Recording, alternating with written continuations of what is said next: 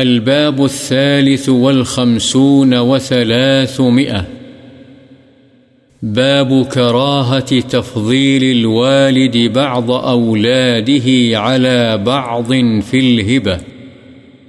باپ کے اپنی اولاد میں سے ہبے اور عطیے میں ایک کو دوسرے پر ترجیح دینے کی کراہت کا بیان۔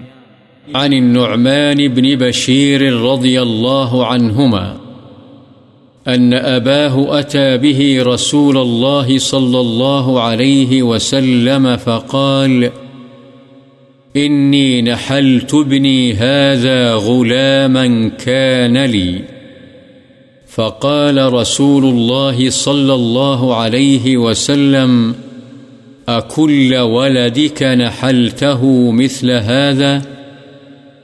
فقال لا. فقال رسول الله صلى الله عليه وسلم فأرجعه. وفي رواية فقال رسول الله صلى الله عليه وسلم أفعلت هذا بولدك كلهم؟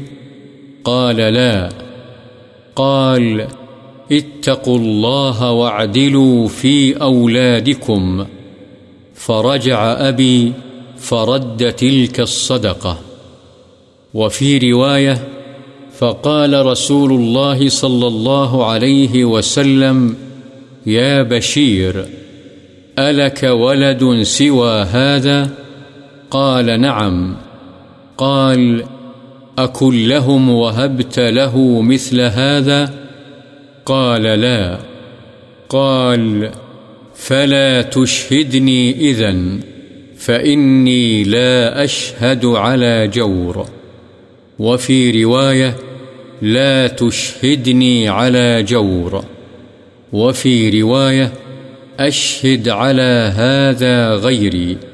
ثم قال، أيسرك أن يكونوا إليك في البر سواء؟ قال، بلى.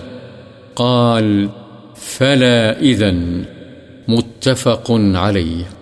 حضرت نعمان بن بشیر رضی اللہ عنہما بیان کرتے ہیں کہ میرے باپ مجھے رسول اللہ صلی اللہ علیہ وسلم کی خدمت میں لے گئے اور جا کر عرض کیا کہ میں نے اپنے اس بیٹے کو بطور عطیہ ایک غلام دیا ہے جو میرا تھا۔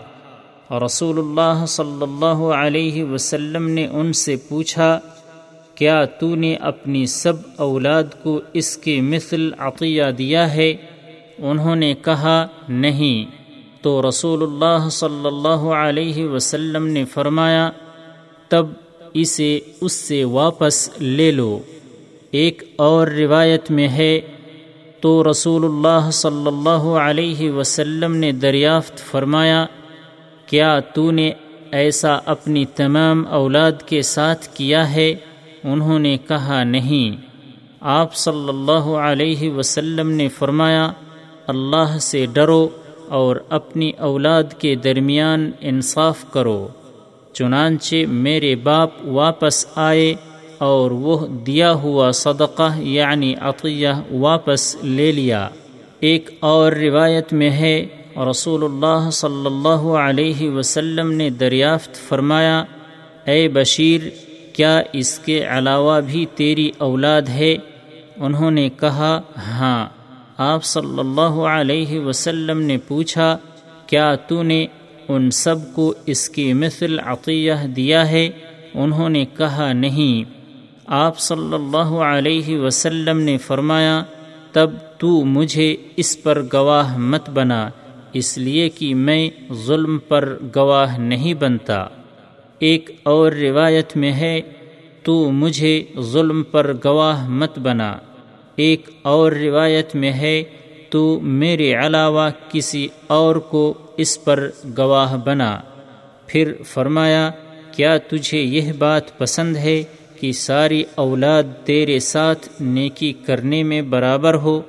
انہوں نے کہا، کیوں نہیں؟ آپ صلی اللہ علیہ وسلم نے فرمایا پھر یہ کام نہ کر یعنی صرف ایک بیٹے کو عطیہ نہ دے، بخاری و مسلم۔